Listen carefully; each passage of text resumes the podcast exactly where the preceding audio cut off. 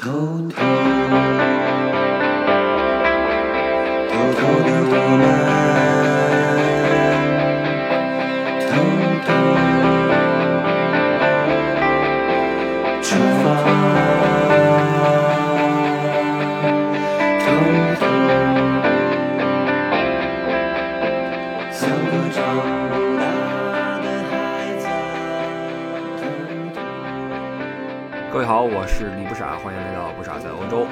这一期呢，我们继续前几期有一期说的打工的话题啊，这一期我们接着聊这个事儿。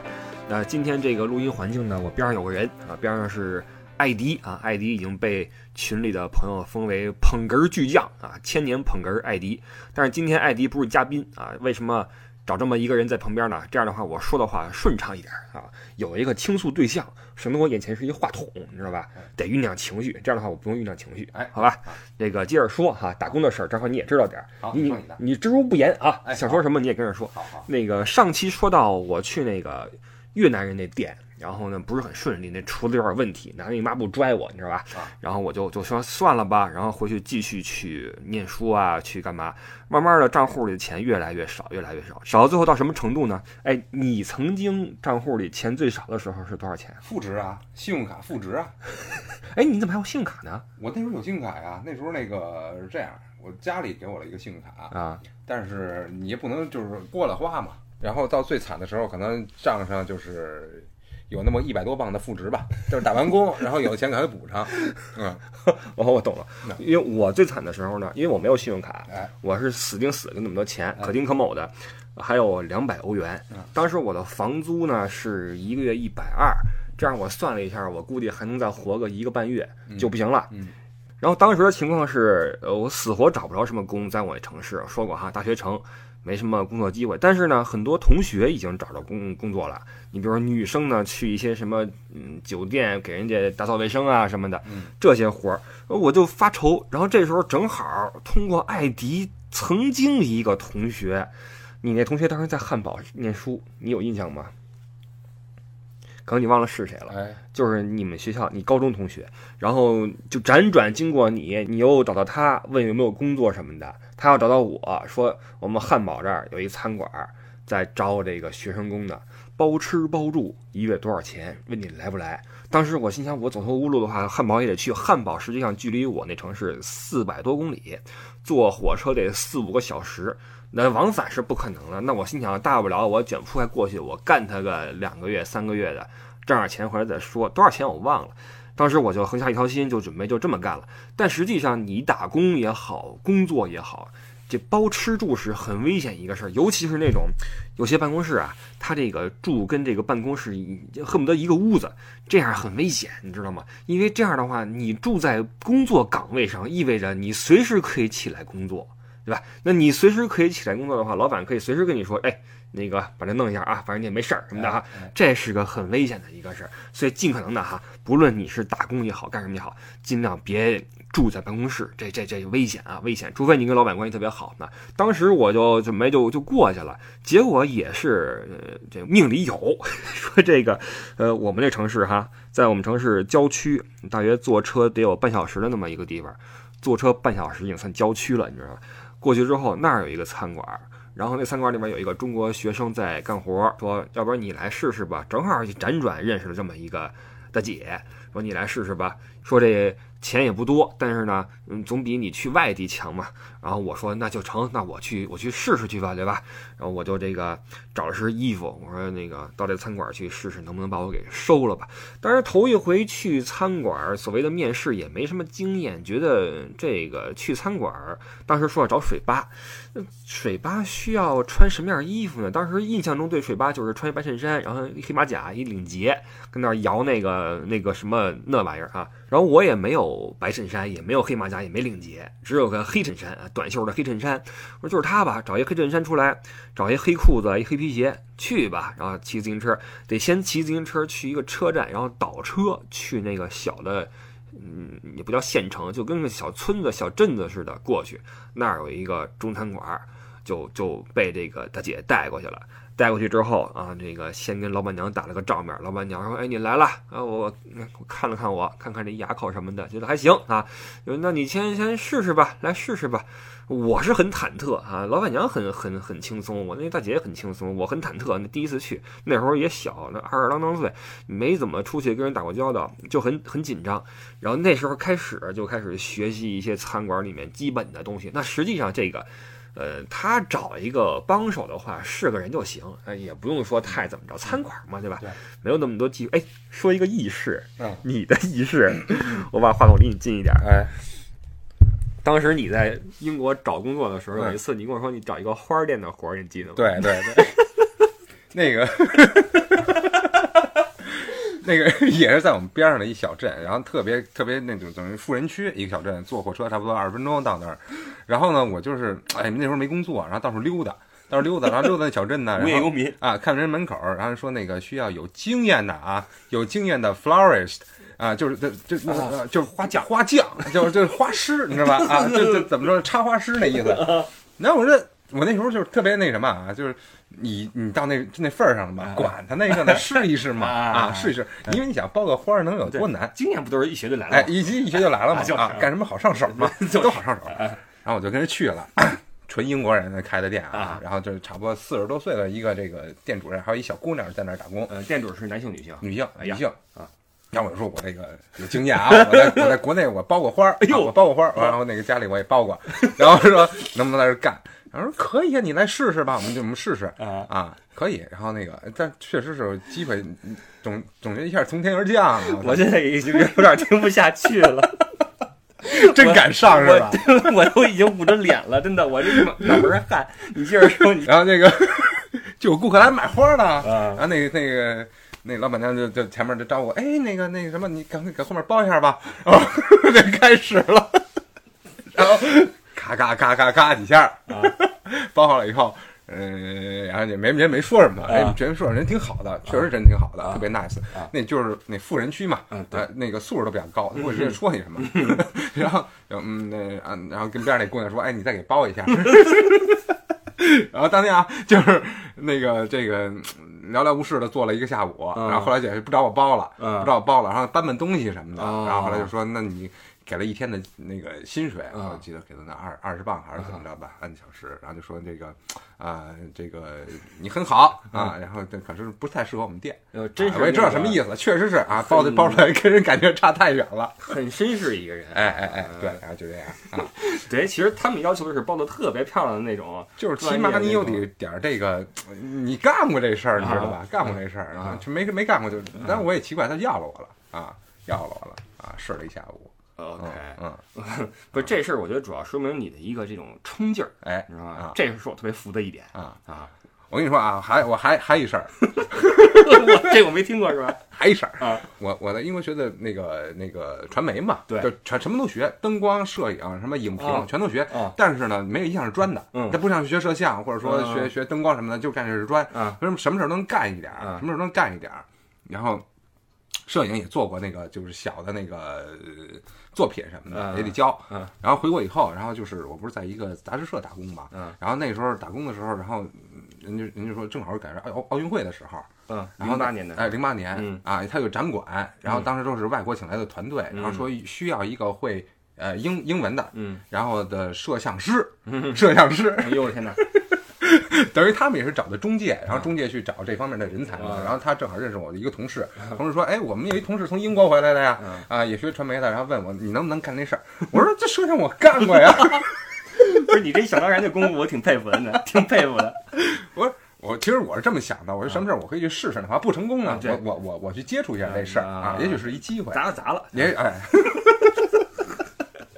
因为这事儿确实接触过 啊，确实接触过，但是嗯你一到那儿就完全那个什么了，你你你得对焦什么的，是啊包括什么的，嗯沟通我是没问题啊是是是，沟通我没问题，然后怎么照什么的，一拍回来好多是虚的，哎呀，好多是虚的，然后人也没说什么，人家哎啊也没说什么啊，然后那个因为相处一天，然后处的关系还不错，哦聊得挺好哦啊，然后后来就说这个。嗯可能不能用的片儿，他们又去拍了一下啊，等于完成了一半的工作啊，懂了，懂了啊，也不错，也愣头就上啊，也不错啊。不是这事儿给我一个启示，哎我把这话筒拿过来了啊。好，这事儿给我一启示，就是人在找工作的时候，不用对自己要求那么高，或者说期待那么多，因为任何一个工种工作，你都不可能上来之后做的跟人家熟手一样，对吧？所以给自己一个空间。给这个自己一个机会，有的时候是需要这种往上冲的劲头啊，这种劲头我是很少啊，所以这个在这个尝试这块儿，我一直都比较的怵一些啊，怵一些。包括前不久的录歌也是，艾迪录的特别坦荡，我录的特别忐忑啊，这就是一个一个一个区别哈。说回来，到了餐馆之后，就跟老板娘学一些啊，不是跟我那学姐学一些，呃，什么杯子配什么样的酒水啊，因为都不一样。可乐是一个杯子，那个矿泉水是一个杯子，酒杯包括白酒、红酒都不一样。当时也没有接触过，所以觉得很很 很多东西要记哈，记了半天。然后包括说是水吧嘛哈，实际上你要往上呃上菜啊等等的哈，都要去去学。那实际上就把我给收下来了。然后当时的工作时间是呃每周去个大约三天的样子。呃，早上起来是十一点半开门，就中午开门，但是你要提前去，提前大约十点半就到位，因为餐馆是这个晚上下班之后呢就不收拾了。早上起来去了之后，在这个擦地呀、把桌子重新擦一下，因为晚上都比较人困马乏，就回去了嘛。早上起来等于是从十点半开始，然后到中午下午三点钟休息啊，下午的休息时间，然后五点半下去再开始，然后到差不多十点半的样子。因为那个小镇上交通不是很方便，要等那个车，每天要坐同一班车回去，所以基本上是十点四十多、五十多坐车，然后十一点多、十一点半吧到家。是这么一个时间，那每天的薪水啊，就现在一想是觉得挺少的，每天是三十欧元啊，就三十欧元，雷打不动。不管这一天你是多少客人什么，因为我们不挣小费啊，我们是水吧嘛，不挣小费，就这么多钱。但当时实际上已经非常满意了，因为这个避免了我要去卷铺盖去别的城市去干活去嘛，那就难受了。你如果跟这个呃厨师帮厨住一起，然后每天就下去干活什么的，那你就完全跟一个。当地的一个雇员一样了，那就很难受的一个事情。你如果说中间可以回家去看会儿片儿啊，或怎么样的话，还还好一些啊。当时我的感受，于是就此就在这个餐馆扎根下来，开始工作。从这时候起呢，也是我对这种在海外的针对外国人的这种中餐馆的一个比较。呃，深刻的了解的开始。那在餐馆里面就觉得很多事情是很新鲜的，然后很好玩的。你比如说后厨，在后厨他们之间的关系呀、人员的流动啊，包括每个人的性格呀等等吧。那个时候开始就接触了一些在工作岗位上面的人，觉得挺逗的。你比如说大厨，曾经和张将军聊过打工的话题，尤其是这个餐馆，跟大厨聊的很多啊。大厨还挺照顾我的，一个大哥，现在也不知道不知道怎么样。另外就是帮厨了，帮厨都是。曾经跑出来的那些所谓的黑工啊，帮厨这个位子上，呃，人员流动比较大，经常隔几个月就换一个，因为他们实际上理论上是不能够跑出来的，不能够脱离自己那个就是那个区域啊，因为他们的身份问题嘛，出来的话不久要要回去，而且在当时还是有一些黑工现象，现在几乎没有了，现在查的也严了，然后餐馆都正规化了，在一些呃餐馆的初期什么的，当时哈有一些这种现象，但也不多，实际上是比较危险的。那呃，和他们短暂的接触的时候呢，嗯，就会有一些交流嘛，听一听他们的生活背景。其中对这些帮厨印象比较深的，一叫老曾的一个，我忘了有没有跟那个张将军聊过哈，就是腿脚也不是很灵便，然后语言也不是很好，脑子也不是很灵光，一把年纪了哈，出来，然后每天掏出来这个家人的照片看一看。当时那个年代，因为他比较的。那时候沟通成本也比较高，然后条件没有那么便利。现在的话，你你微信什么的语语音视频，当时哪有？当时你别说视频了，那么首先没有网，那个住的地方没有装网，而且往国内打电话也是很很难的一件事。你要买个电话卡，然后去接头，用那个电话亭的那个电话去拨，然后延迟的特别的厉害，嗯，开销也很贵。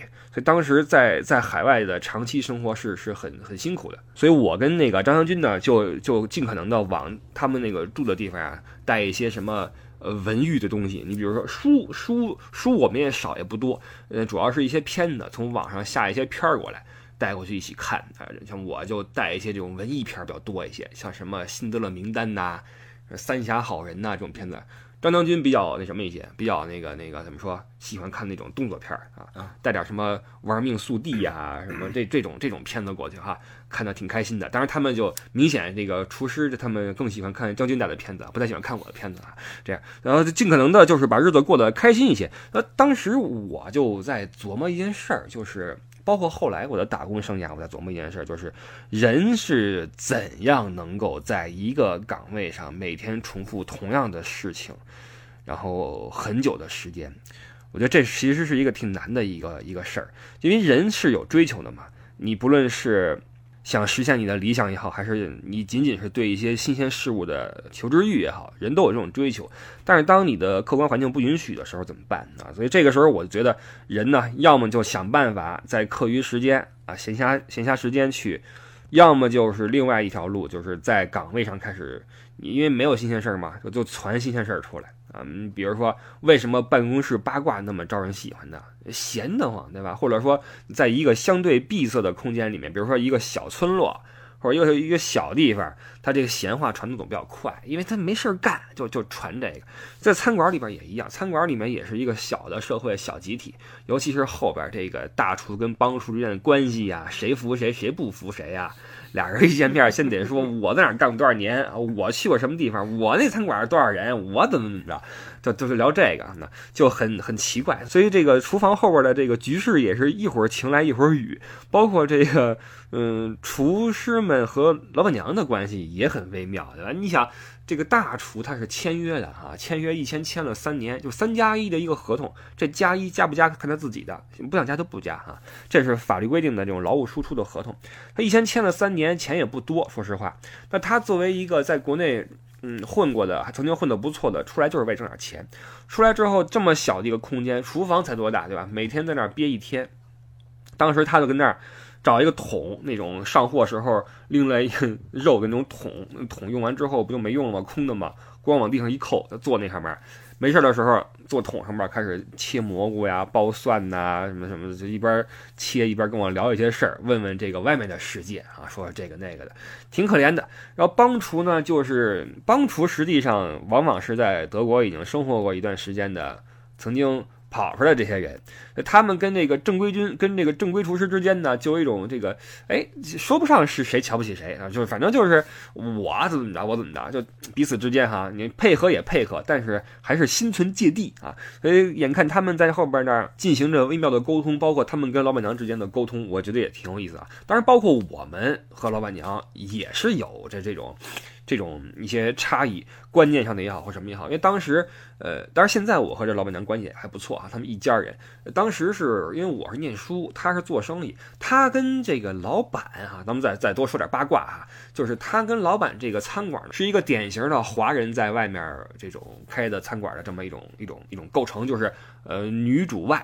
男主内，这外的意思就是女的呢，面对客人。中国的女性嘛，勤劳，很和善，所以呢，基本上是在外面应对客人，包括手脚也利索。那男性呢，往往就是在后面，就是当然了，也很吃苦哈，在后边颠勺子什么的。但是我这个餐馆老板比较潇洒啊，不颠勺子，请来一个人得了，自己没事出去啊，开一个宝马，然后那个玩会老虎机啊，找会朋友什么的哈，一群朋友，因为他是在德国长大的，在德国出生长大。所以有一圈德国朋友，同时难能可贵的是还非常爱国，非常非常爱国。谁要说中国不好的话，就很不开心啊。特别喜欢这个跟人说，我们中国一定要怎么样，中国人在外面一定要怎么样啊。人特别好。他曾经有一次是晚上出门，然后那天下雨大雨，然后回来路上看到前面一个一中国学生哈，学生一看就是学生，他也不认识。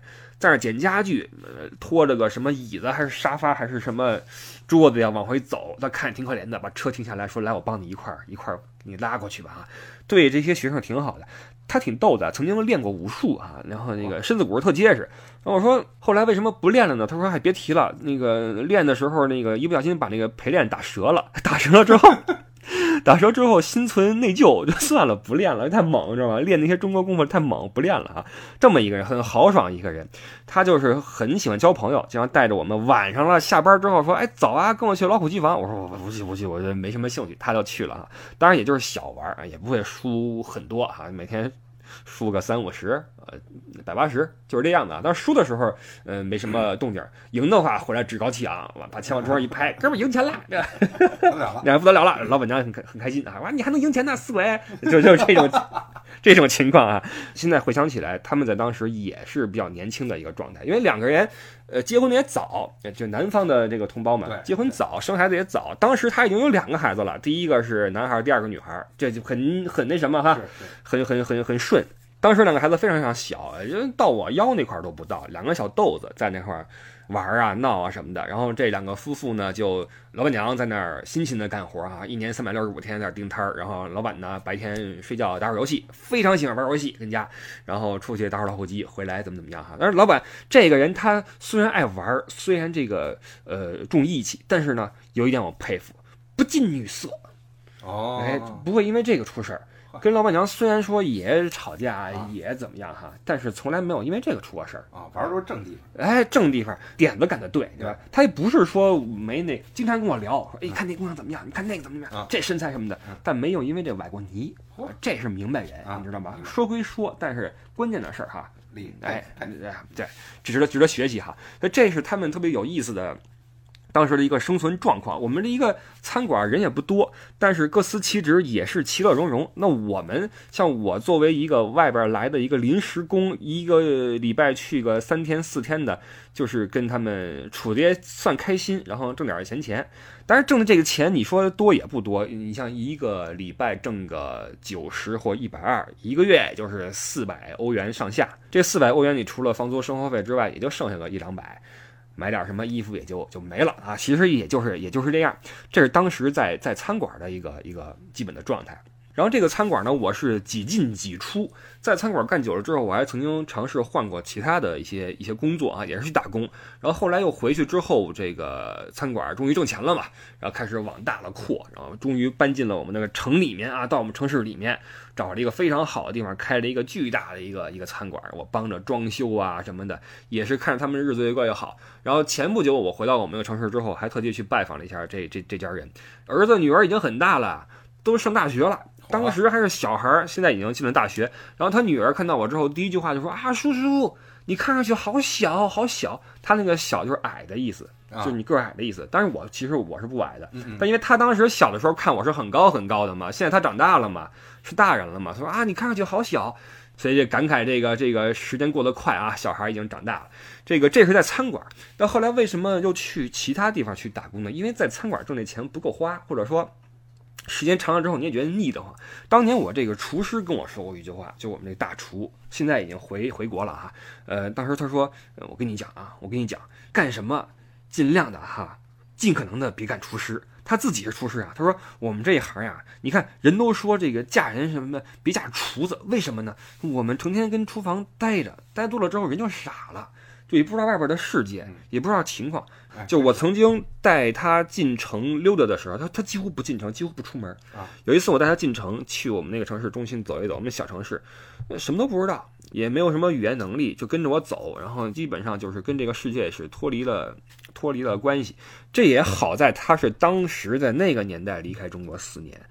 你要说这最近这四年你离开中国再回去的话，那就真跟不上了。当时还变化没有那么大，所以回去之后就是尽快的拿这个钱买房也好或怎么样也好，嗯，才算跟上了脚步啊，出去集中的去挣点钱又回去了。这是他当时一个情况，我记得很清楚，当时拿些片儿去去他们那地方看，然后他问过一些问题，让我瞠目结舌。曾经有一个问题是这个。当时是演那个法国的一个历史的一个片儿，好莱坞拍的哈，好莱坞拍的一个法国历史的一个片子，看到一半，他突然问我说：“哎，我说我有一个问题，我一直没想明白啊。”我说什么问题呢？他说这个不是法国的事儿吗？我说对啊。他说那他们说的好像是英语吧？我说我说对啊，因为是美国人拍的片子呀，那当然说要说英语了。他说哦，然后我就挠了挠头。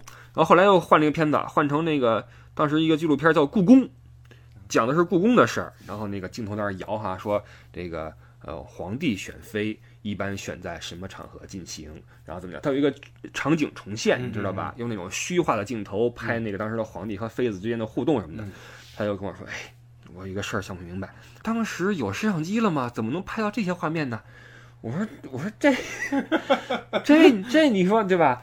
你就有点那什么。所以这个这个人还是要多走走啊，多多接触点外面的事物。不论你是做什么工作，因为嗯，不仅是厨师，你任何一个工作都有可能把你限制在一个比较小的这个范围之内，你的视野可能没有那么宽阔。但是尽可能的多了解一些其他的事物，还是还是有好处啊，有好处。现在这哥们儿回去应该过得不错啊，后来联系也不多。这是在餐馆，后来为什么换地儿？因为这个时间长了嘛，没什么意思，而且呢，这么干活没效率，你知道吗？一天耗在那块儿。在餐馆有一个好处是什么？就是他管饭，你吃不了的你可以兜回去，对吧？你你有时候那个自助餐最后反正也是倒，你就拿你饭盒打个包回去，你可以继续吃。那几年这中餐吃的是不行了，简直是受不了。一开始去的时候肚子里没什么油水，每次一到开饭特别开心，尤其是那个自助餐剩的那个那么多哈，哇，种类很多，然后你随便挑着吃，觉得很爽。到后来哇，简直就不行了，这个什么都不想吃，就想吃点面条什么的。所以后来就就觉得换个地方去干一干，因为在德国还有另外一个打工圣地，就是斯图加特啊，这个地方，呃，看过德甲的知道这个城市哈。实际上在旅游这个这个角度来说，这个城市没有什么好看的，几乎是没有，除了一个奔驰博物馆，因为它是奔驰的总部啊。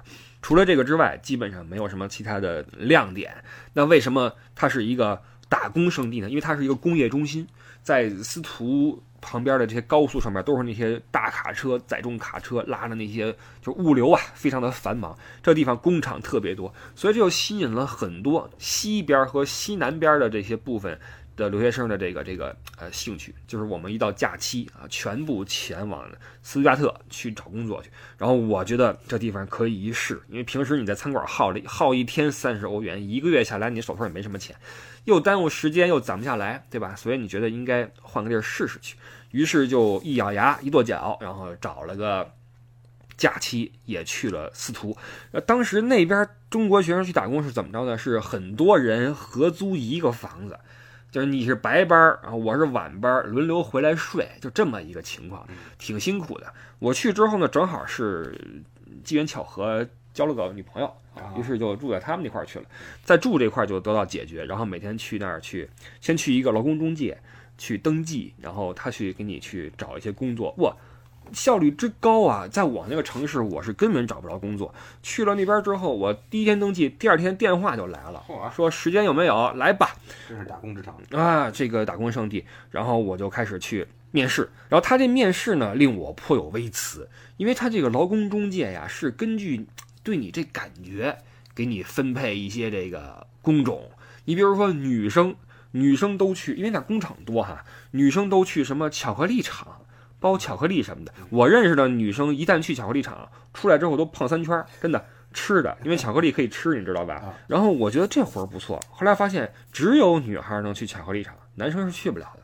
我去的是什么地方呢？一开始去的是一个水果厂，关键是去了之后呢。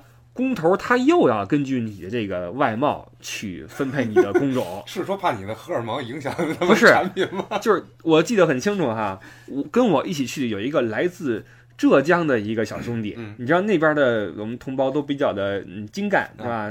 比较嗯戴个眼镜，然后一看就是学霸级别的，人也挺好的哈。然后我也去了，那会儿头发也挺长，虽然我也戴眼镜，但我个儿高，对吧？嗯，比如说你是那工头，你是那个那个工厂的。你想找人来搬货啊？你是找个一米八的，还是找个一米七的？高的呀，高的有劲儿啊。对呀，啊，所以说每次我都要被分配到那个重的那个活儿那块去啊。所以同是水果厂，那哥们儿就去苹果部了，我去的是香蕉部，因为苹果部哪儿轻松啊？苹果部是你坐那块儿，然后前面流水线啊，有苹果过来。你在欧洲买苹果，它都是那种一小盒儿，对吧？底下一个塑料泡沫小盒，上面是那种。保鲜膜包着，包着四个、六个、八个这种的，他按照要求来往上码苹果，码四个、码六个，你就用手去抓就行了。香蕉是论箱的，你知道吗？每天早上起来去之后，很多个集装箱的香蕉，也不是从哪儿什么南美运过来，你知道吧？我们就要把这个箱子一箱一箱的先搬到另外一个地方去，站在一个流水线前面，然后一箱香蕉光给你之后，你把它往那儿一放，把盖儿掀开，里面是。拿塑料包好的香蕉，因为它可能要密封嘛。香蕉要它摘的时候应该是没有没有熟，它运输过程中可能慢慢就熟了嘛。把塑料袋一打开，然后窝在那个箱子外面，再把那个盖儿扣上去，咣当翻一个，从底下再把那个底儿啪抽开扔走。再把那塑料袋进行一个处理，嗯，这样码好之后推到那个传送带上面去，这才算处理完一个一个箱的香蕉。你这一天就干这一活儿，不停的搬香蕉上来，哐哐哐哐哐，然后一翻个儿，然后一扔，然后再扔，咣咣翻上来，然后再扔，就干这一个活儿。搬香蕉，因为它那个每一箱都挺沉的嘛，两边是那个抠进去那个抠手哈，嗯你就要用手去抠去往上抬。然后当时我到什么地步哈？干完之后，但是我我比较比较比较那什么，比较比较柴啊，我比较柴跟。你去肯定没事儿，搬的不亦乐乎。我去之后，每天晚上，我记得我开宿舍那个门，嗯宿舍不是有门把手吗？我那手都攥不住那门把手，我是用那胳膊肘儿把它压下去，然后把门推开，你知道吗？就那个就那个手那个关节都肿了。一般来说，就是这个武侠小说里面一个就是。呃，武武学高手啊，都是日以继，就是每天都在做同一样的工作，然后练成一个神功。对，你有没有在 做了，比如一个月或者嗯半年以后，然后突然觉得这个不是事儿了？嗯。我跟你说啊功力大涨嗯，不仅是武侠小说里面，啊，你包括现在那少林绝学啊。比如说金刚掌，哎，怎么练呢？比如说你每天去拍树，对。你拍三年是小成，嗯，拍个九年是大成，是。你就可以出山了，对对吧？啊。那我搬香蕉也一样啊，搬到差不多一个月之后，嗯。我觉得我这个手啊，这劲儿大了，啊你知道吧？这个肱二就起来了啊啊，三角肌也起来了嘿啊，就就觉得这个上肢力量确实得到加强。是，但是呢，这人快废了，你知道吗？因为当时我们那个流水线啊，呃，工头也不是哪儿人，反正不是德国人。工厂里面你注意，工厂里边的工人很多都是东边来的，你什么波兰也好啊，什么也好，那边是什么什么地方？出大爪的地方，好好哇，这劲儿都大着呢。然后咱们跟那儿干，这整个工厂恨不得就我一戴眼镜的，你知道吗？啊，人都是带纹身，你知道吗？啊 穿一短袖，绷着那一身肌肉，我那儿好衣服这逛的，那时候瘦，那时候又瘦又小，然后戴眼镜儿，这咳，都快咳血出来了。搬香蕉苦逼劳工啊，工头在那儿喊快点儿快点儿什么的，快点儿！我让往上搬呐，搬的非常的痛苦，在香蕉部干了很长时间，然后劲儿练挺大的。然后我跟你说这个呀，这个还比较挣钱，比餐馆挣得多。但是这还是我去的第二个工作，第一个工作我因为实在是不堪重负，嗯，不干了。嗯，第一个工作是什么？我告诉你啊，第一个工作是，呃，去之后先给我发身衣服，嗯发了一个大肥裤子，发了一个工作鞋工靴，但是工靴哪儿都有，工靴是那个前面那个脚掌硬的，那里边有铁皮，砸不坏啊。然后还发了我一件那个橘红色那个背心儿，嗯上面有两个横横的荧光条儿。哎，我说这是什么情况啊？第二天又去了哈，因为这个工人呀，上班都特别早，嗯。乘坐这个公交什么的特别早，恨不得四五点出门了。对，到那儿之后，然后去报道，然后我一看我这工作，哇，你知道哈，在欧洲每家这个住 house 的话哈，垃圾是扔在自家门前垃圾桶里面的，嗯，垃圾桶呢定期去收，对吧？嗯。你推到门口去，对，然后有一个大车来嗯，大卡车后边有一个自动的能把这个桶呜呜上去，咣当哎，兜进去，然后再下来这么一是，然后开车的是一司机，嗯。然后后边还有一个专门负责推桶这个人。对，推桶这个人呢，就是他没事在车后边吊着，嗯。你知道吧？嗯。一个踏板儿，嗯。非常潇洒哈。嗯。到站之后，把往上一跳，帅气。把，把桶拉过去，嘣儿咣当，然后下来之后把桶推回去，往上身轻如燕往上一跃，嚯，哎，然后吊上那杆儿啊走，呜呜，再去下一家。哎。我就是干这个的，我就是这个吊着这个人。哎。当时是我，这是我去斯加特之后第一个工，嗯，然后第一天嗯。我就去了，我那天还下雨，好嘛，我去，凄风冷雨，然后然后当时呢那个开车那司机一看是我来了，他也知道今天是什么下场啊，因为生手都不行啊，再一看我这瘦骨瘦如柴，啊。就说你你准备好加班吧，啊。我说我说来吧，然后就拉着我去那个附近的小镇去转悠去哎，那个镇子上都要收垃圾嘛，嗯。他那个桶往上吊啊，也是需要这个手感的啊，你不是说一下就能吊上去，一下就挂上去，弄半天总是在这块掉链子。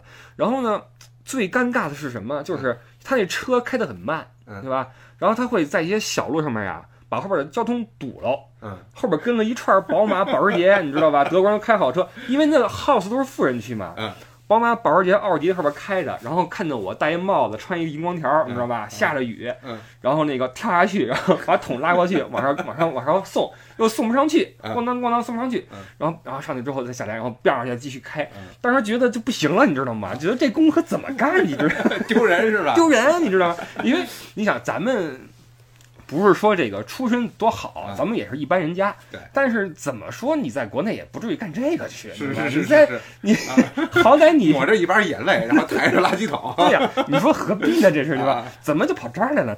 当天又下雨，当天你想啊，我记得那天我干了有十个小时，十小时，因为一般来说七小时能完的活儿，我干了十小时嗯，因为手手太生嗯。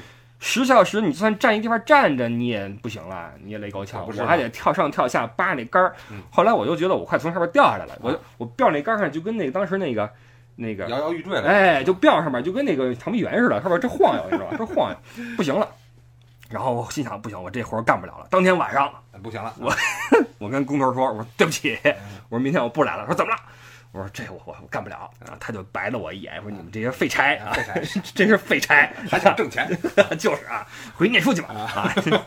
然后我找中介公司嘛，我说不行，我说这这这个荧光条的衣服呀，我说我还给您，我受不了。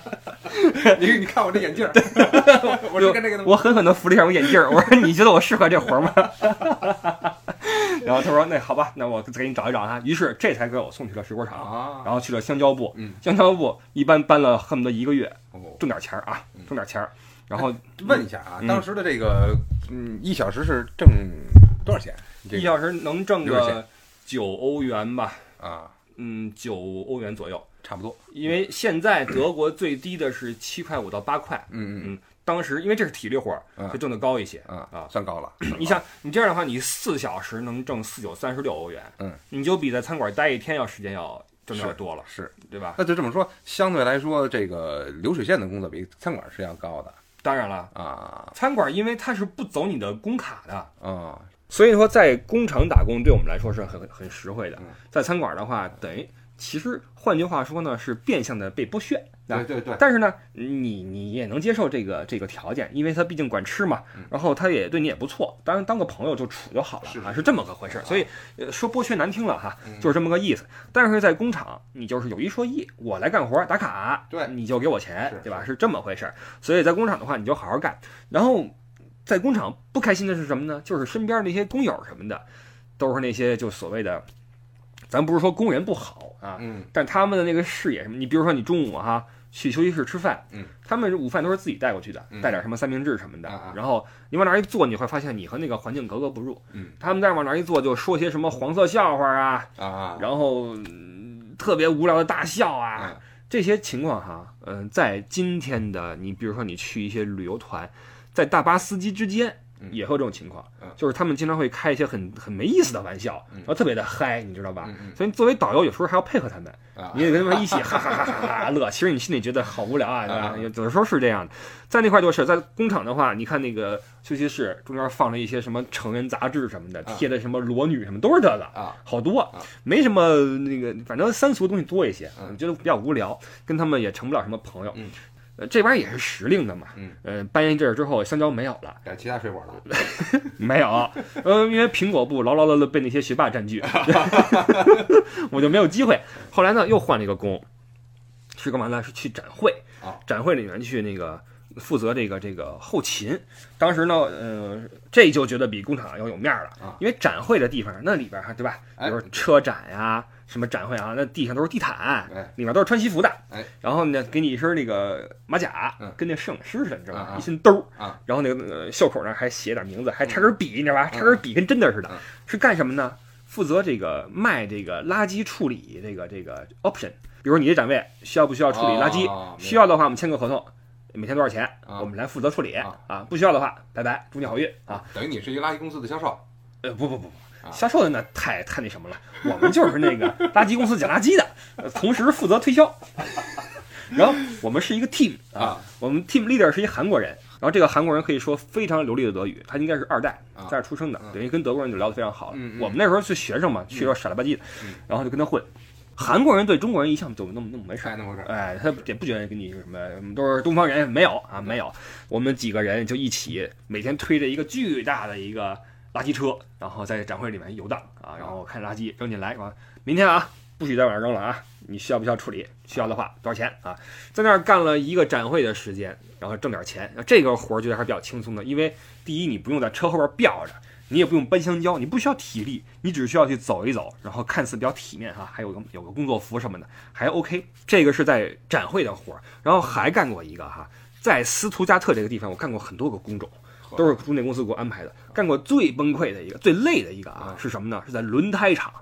轮胎厂这个这个是一个厂房，嗯，你抬头之后看不见顶儿的轮胎啊，摞得巨高巨高，一个架子一个架子，按照型号、按照车型来编好。然后呢，你负责一个传送带，旁边有一个电子屏幕，这个屏幕上显示下四个轮胎，比如说是你就去推一个车去取这个前胎、后胎，给它放上去，把轮胎从从那个车上从架子上取下来，运到传送带，然后放在袋子上运走。要注意不要搞错，因为它前胎后胎是不一样的嘛，嗯左右都不一样，你要去搞这个事儿去。我轮胎之沉是我之前没有想到过的，虽然说它没有中间的轮毂，嗯但那个橡胶也是非常非常沉。那都是大力士靠那 那那练劲儿的，你国外的大力士大力士大赛，可不是翻那个翻几圈儿，对对对，啊特别的沉。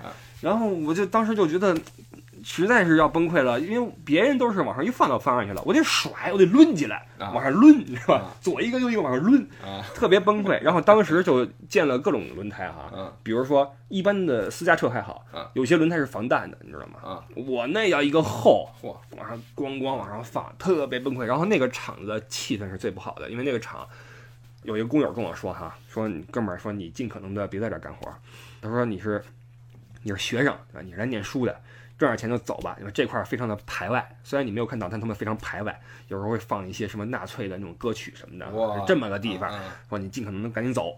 然后我搬两天之后我也受不了了，太沉了，你知道吗？嗯不行，我说工头儿，我说我推下 我推下我眼镜儿，我说你觉得我适合这个工作吗？就这这么回事儿，这是在那个城市干了一段时间，当然挣了不少钱哈，在工厂，但是之后再也不想去了嗯。你觉得何必呢？啊，全是体力活儿，全是体力活儿，你。在工作中你得不到什么收获，完全没有收啊除了获呀，体力的付出没有收获，还不如啊回去跟厨师聊天呢。哎对，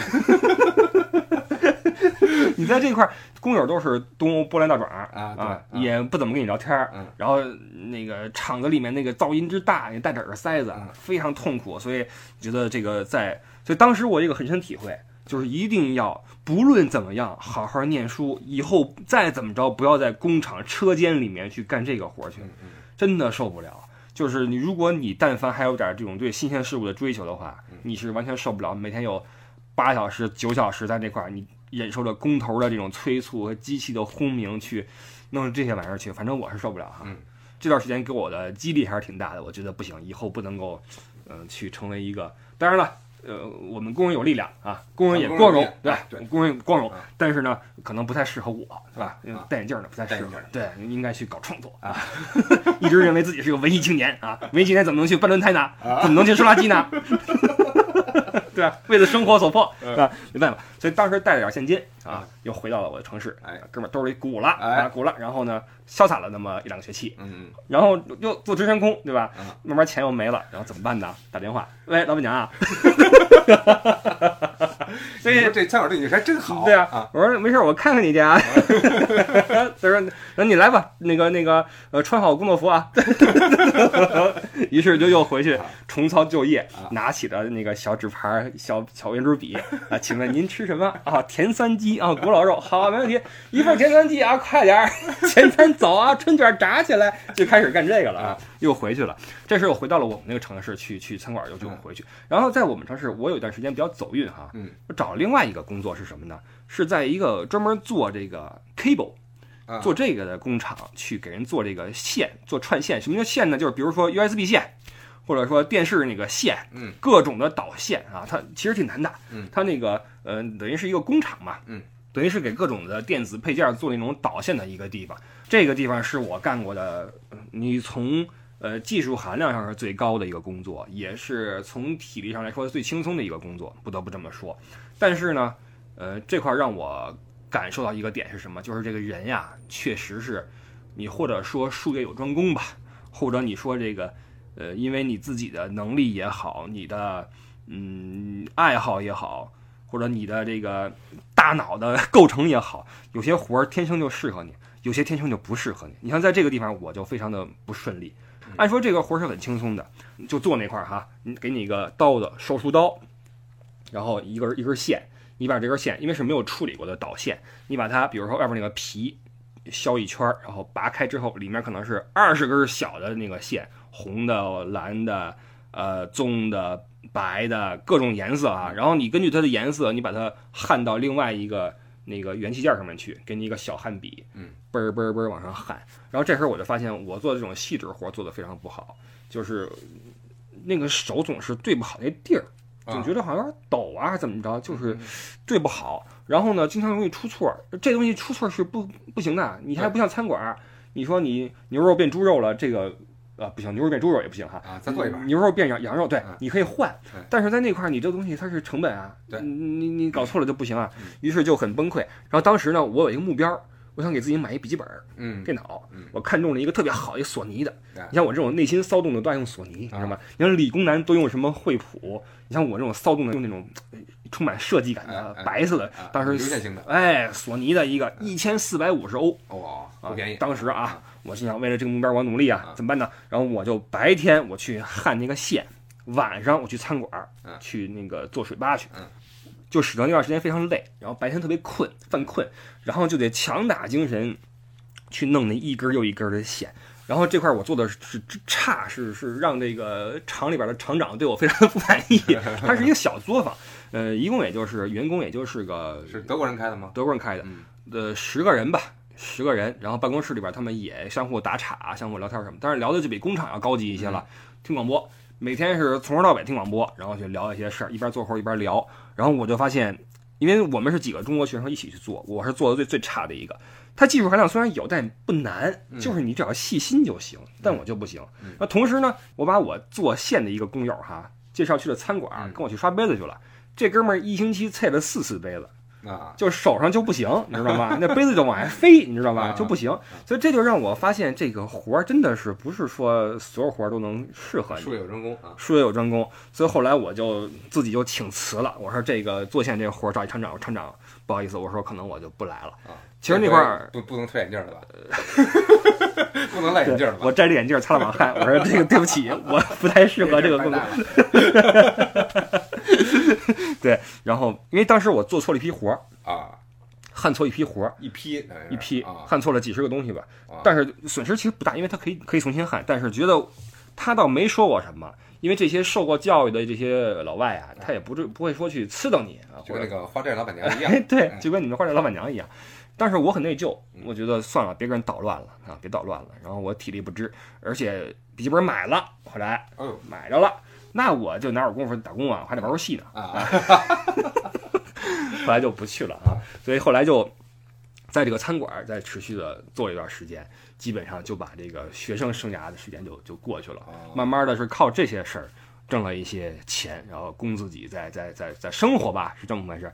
那呃，说到这个打工这个总的话题哈，就是很多呃留学生，我记得当时这个我出来之前，中介就说嘛，那随便打点工，呃，旅旅游就完了。嗯其实真没有那么简单，留学没有那么简单啊，跟您说，呃。你再怎么说，资金的充足是你一切的保证。你有了钱之后，你才能够用心去学习，然后安心去生活。如果你说我这个就拼了命的准备，就靠我自己了，说实话，那您就做好准备，你的学期可能要拉的比较长一些，因为你只要去打工的话，说实话，你是很难再抽出精力去一边去干活一边去学习。这样的人有，但不多了啊，不多了。包括我也是，我经常在上团的时候，现在哈上团的时候，我带本书。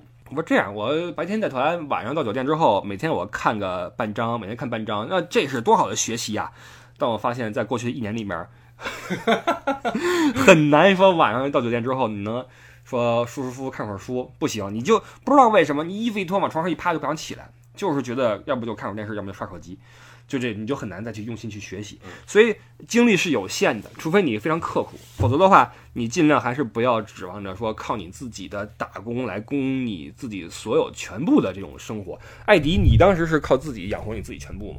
呃，生活费，生活费基本上全部了，啊生活费基本全部。然后那个，当然了，英国是有学费的，学费是家里提供。嗯啊，你身边有没有那些从来不打工的同学？有啊，有好多啊啊啊。然后这个就是家里比较富足的啊，嗯基本上一年，嗯，这个一个是住宿，还有吃的啊，家里给的零花钱都比较多啊，嗯一年下来反正也没看他们，呃，有过什么紧张的时候啊嗯，没什么紧张的时候，对有这样的，对啊，所以说回来就是，呃，资金的充足是你留学的一个一个保障。我们通常有一个观点，就是出去之后呢，呃，打工养自己是一个光荣的事情，啊，觉得靠自己嘛，你作为一个留学生，你就应该自己挣钱，但是真的会牵扯很多精力。那当时因为我们那一圈同学都打工，所以有导致几个家里边条件不错的哈，嗯有点不好意思，不好意思，说这个，哎，那个你们你们那个帮我看看有没有工作工作机会什么的。我们就说你别捣乱了，你什么假模假式的，何必呀、占我一坑，对，占我们一坑，你又不缺钱，对吧？所以说，打工虽然说对我们来说是一种历练，是一种呃考验，因为你要战胜你自己的疲劳，战胜你自己的种种难处哈，你去向前去努力。但是这种呃操劳，这种体验，说实话。没有的话，也不会有太多缺失，因为你可以去花时间去做更多其他有意义的事情。对不论是学习也好，或者说，对，要强调的一点是什么？我说的这些打工都是一些比较中低端打工，因为低端的在我看来就是端盘子啊，嗯端盘子倒水什么的。中端的呢，是你去一些工厂，有一些技能，比如说你开个叉车什么的。嗯我有一些女同学去开叉车去了，嚯，那可那可厉害了，对，但是把人家门戳一洞，那估计跟我包花一个意思，跟你包花一个意思能。不能开车？能，开过叉车吗？开过，开过，走，我小时候动那个公园开过电瓶车，对吧？就是这样。这是中端和低端的嗯，高端的也有啊。比如说你有一些专业技能，你去给人编程去了，嗯，或者说你去给人做翻译，嗯，等等吧有很多的打工的可能性，并不是说所有打工都要靠卖体力，因为当时我们是不会什么，我们学这个专业，很多人在问我到底学什么专业，学的是教育啊，你也不能说当时就给人去上课去什么的，不可能。嗯做翻译的话，那会儿语言也没那么好。而且这跟你的地理环境有关系。如果说你作为一个学生，为什么我们鼓励学生们出去之后去大城市？不是说让你觉得说大城市繁华，什么消费方便，不是，大城市的机会多，见识也会更广泛一些。你像我们那个城市，十二万人的小城，你没有工作机会。如果你比如说你去念书，你进了呃法兰克福大学、慕尼黑大学，嗯你有很多的机会去和华人的企业去接触。也许他们需要个翻译，需要个什么，就得找你去帮忙。哎，这种是一种比较对以后的铺路也好啊，或者经验积累也好，是一种很好的一种工作的嗯对性质，对吧？所以打工也分，虽然不分三六九等啊，行行出状元，但是呢，也分一些性质，分一些对你的帮助的多少。所以面对打工这个事儿，我个人的意见是，嗯，中低端的，如果你有这个条件的话，就算了；高端的话，你可以去接触一些企业，接触一些事儿，让自己有一些学习的空间，有一些体会。那当然了，我们这些像我跟艾迪这种做了很多低端的活儿出来的人，回想起来也还行啊也。还行啊啊，也是一种这个对生活的历练。对啊，但是现在九零九九零后、零零后不一样了，现在有一种新的打工哦啊，你也说不清它是高端还是低端还是中端啊什么呢？代购。全都搞定，哦我觉得，我觉得现在小孩呢，这个这脑袋思路啊，比嗯咱们那会儿那个那个灵活多了，啊活很多了。活很多了啊。对。所以对吧？现在就有好多新的这个行业出来了，啊。对对对，而且现在这个时代，它的这个信息也爆炸，哎，不像我们那时候没太闭塞了，太闭塞，上个网还得登录什么的，对，是吧？恨不得拨号呢，还得哎哎，对啊，现在的孩子们，你们不知道当时那个拨号什么幺六三网卡的 是啊刮开之后啊，对，啊我们当时我记得是学校的一个局域网，你得嗯你得输什么号，哎呦调制几条气，转半天，嘟嘟嘟，哎，接接接进来了啊！，这么这么接上现在已经没有那玩意儿了。对，现在都是宽带。嗯，反正时代在发展啊，这个说这些呢，忆苦思甜，给大家图一乐，对吧？听听我们当时的一些窘境，哈哈一笑就过去了，对吧？这是我们关于打工的一些话题，可能还有一些细节没想起来。嗯有机会的话，咱俩再聊。再聊啊，有好吧机会再聊。嗯这是我们这一期的不少在欧洲。那么我们下个周日早八点和各位准时在下一期节目里见面，希望下一周各位兄弟生活愉快。那我们就跟各位说拜拜了啊，哎，大家拜拜啊各位，再见，拜拜。拜拜。